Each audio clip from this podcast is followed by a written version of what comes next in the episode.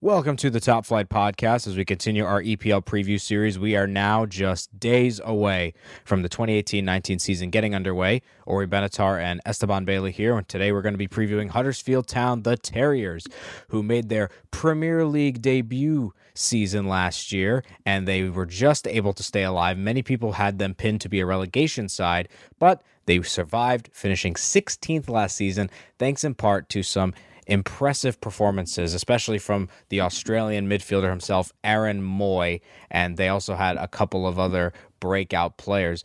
But Huddersfield overall didn't really have that impressive of a season, Esteban. No, I guess in a big sense, of course, they were a relegation contender all season.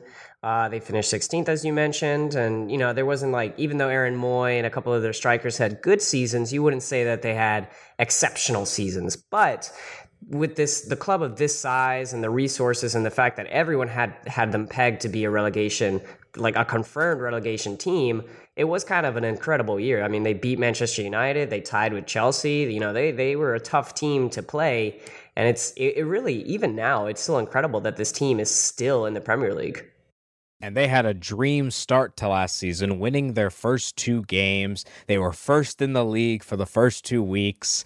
Uh, they were third in week three. Then you know it started to hit them, and they were they were floating in relegation. They were only in relegation position at one point last season, but lots of losses, 19 losses as a matter of fact, which was uh, two less than Swansea, who finished 18th, two places below them. Only nine wins, but the really key number for me 28 goals. That's all they scored last year. 28 goals in 38 games for the Terriers they just didn't have that much uh, going forward. I mean, you look at who was scoring the goals for them.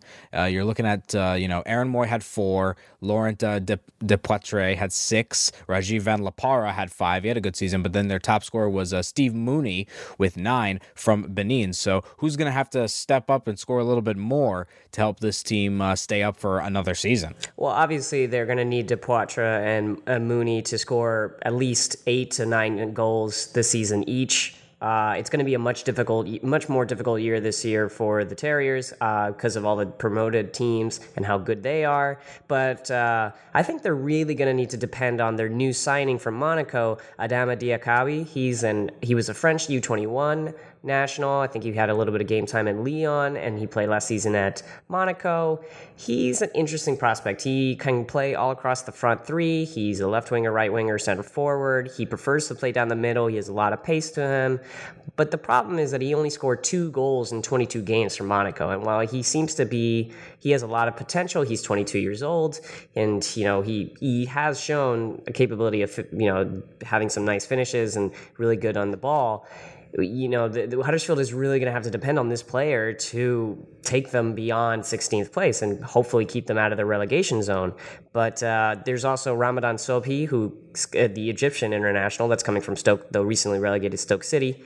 Uh, he had an up and down season last year. He was good towards the second half of the season, but he was unable to help Stoke City, you know, make uh, get uh, survive relegation. Also, he didn't really have a particularly good World Cup, but n- no one on the Egyptian national team had a good World Cup. But they're probably also going to need to depend on him. I mean, Aaron Mooy, you you mentioned that he has four goal, he had four goals and three assists, but Aaron Mooy was not a, a classic number ten who could just dictate the game. He was the you know, play from deep style midfielder that could start the counterattacks. And as you mentioned, they only scored 28 goals last season. So it's going to be tough for Aaron Mooy to really influence any any part of the game when they're going to have to be defending so often and that they're going to have to try to score all their goals from set pieces like they did last year.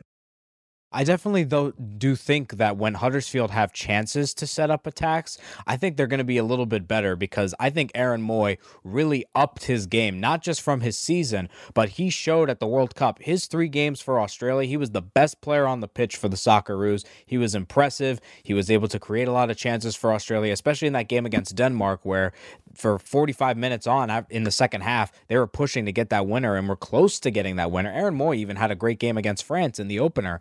So I think he's really pushed himself uh, up a level. If he has a really good first half of the season, and depending on where Huddersfield is, who knows, he could be sold to maybe a little bit of a bigger team. I also think that Mathias Jorgensen, he's coming off of a good World Cup defensively for Denmark.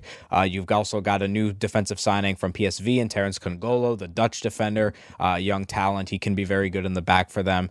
So I think based on the Mooy Jorgensen World Cup performances, it's going to be interesting to see what Huddersfield can do. And I think they're on pace to maybe have a good start to the season like they did last year. But the squad, the lack of depth and the lack of, you know, two or three decent forwards is really making me think that this team is probably going to get relegated. I would also probably put them in the relegation zone. I, I, but that's what I thought last year as well. I just didn't think that this team had enough talent to potentially take them there. But w- one thing that we, I guess, haven't mentioned yet is that their coach is really good. David Wagner is a very talented uh, manager in the Premier League. He was uh, an assistant for Jurgen Klopp at Dortmund many years ago. He came to Huddersfield. He was an American international, uh, and he's really revolutionized the club. They originally last season started off with a high pressing system that was similar. It was almost like Dortmund light. Uh, but eventually, when the season got really tough and they needed to make sure that they got some results or some points, they adopted a more defensive style with Aaron Mooy operating as a center defense, like a lower defensive midfielder uh, who could, you know, get really good long balls to start the attack. But you know, you had players like Tom Ince, who was just sold to Stoke City, who would be able to catch those balls. And I'm worried that potentially when they're going to be so packed in to defend against Manchester City, Manchester United, and then the mid-table teams like West Ham and uh, Bournemouth, and then the newly relegated promoted teams like Wolverhampton and Fulham, it seems to me that Huddersfield is going to have a problem in picking up points against teams. I mean, last season, Huddersfield was very good against their potential relegation teams, such as West Brom, Stoke City. Uh, they were good against Crystal Palace. They were good against West Ham. I mean, they were a good team and they were able to pick up the necessary points against their direct rivals. And I'm not sure that's going to happen this year because it seems like every team that was either, you know, every team except for Cardiff that was promoted is mu- is much better than the teams that uh, left the Premier League last year. And West Ham has improved, and I think Crystal Palace has probably improved, and Bournemouth might be a better team than Huddersfield regardless. So I, I, I actually, beside the fact that David Wagner is a good coach, I really just don't see how Huddersfield could survive this year. But I could be wrong. I was wrong last year. I think it'll be very tough for them to survive, mm-hmm. and especially with the moves that the lower teams are making, Wolves and Fulham especially, but also Crystal Palace just swooping in. One day they get Kouyaté, who can be inconsistent, but on his day he's a very strong midfielder, good physical presence, and Max Meyer, who is an Arsenal target, now going to Crystal Palace. But let me ask you a question, Esteban. In the case of David Wagner, which situation do you think sees him more likely to leave Huddersfield? Do you think if Huddersfield get relegated, he goes to pursue uh, maybe a smaller job in the EPL because he's proven to be a pretty good EPL manager? Or if Huddersfield survive and he somehow survives with this team or does like a great escape, does he move up then? Which scenario do you think puts Wagner maybe in a different chair next season, if that's going to happen? Yeah, I think it's it's more the relegation than the survival. If he survives, I think he's still going to stay with Huddersfield. I think if uh, let's say they do survive, I think uh, they'll probably have an incredible season at that point. It, it, seems to me that it wouldn't be like a 16th place; it'd be more of a 15th to a 12th. Then that to me is their best case scenario for them. If David Wagner gets relegated, though, I just think that the money of the EPL is going to be is going to prove too much, and someone is going to give him the reins with a, a, bigger budget, with more resources, with better players to truly see if Wagner can actually take a team to maybe European places or to a higher part of the Premier League table. Because right now, I mean, he, he he's shown that he's a very capable manager and keeping a team up, but so is Tony Pulis, and Tony Pulis never got a bigger job than West Brom or Crystal Palace. So it's it, it, I think it remains to be seen. But I think if they get relegated, he'll definitely get another chance. But uh, if he stays and they and they are able to stay up, I, I I still think he'll stay up. I think he'll stay with that team. They picked him out whenever he was a fresh assistant out of Dortmund. He stayed with them from the third division all the way to the Premier League. I think he has too much loyalty to the club to just leave them when they're still in the Premier League. Yeah, I like David Wagner. I would like to see him stay in the Premier League. Of course, a former U.S. international, eight caps with the U.S. national team in 96 98. So, on to the final part of the preview the place range for Huddersfield. For me, it's pretty simple. I think that their place ranges between 16th, which they finished last season, and 20th. I think they could finish in last.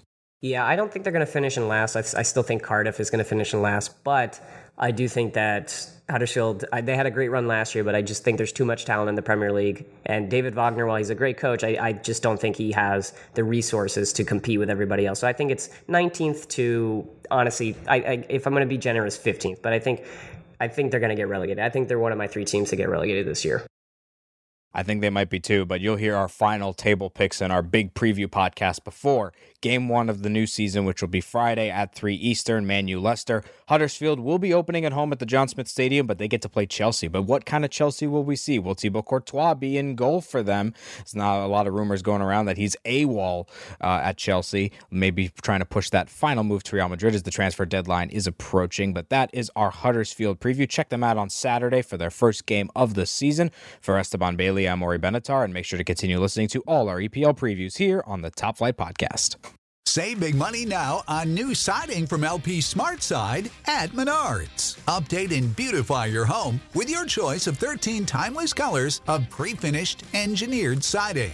It's durable and includes a Sherwin Williams factory finish paint warranty that means no painting for years to come. View our entire selection of siding from LP Smart SmartSide today. And don't forget to check out our flyer on menards.com for all the great deals happening now. Save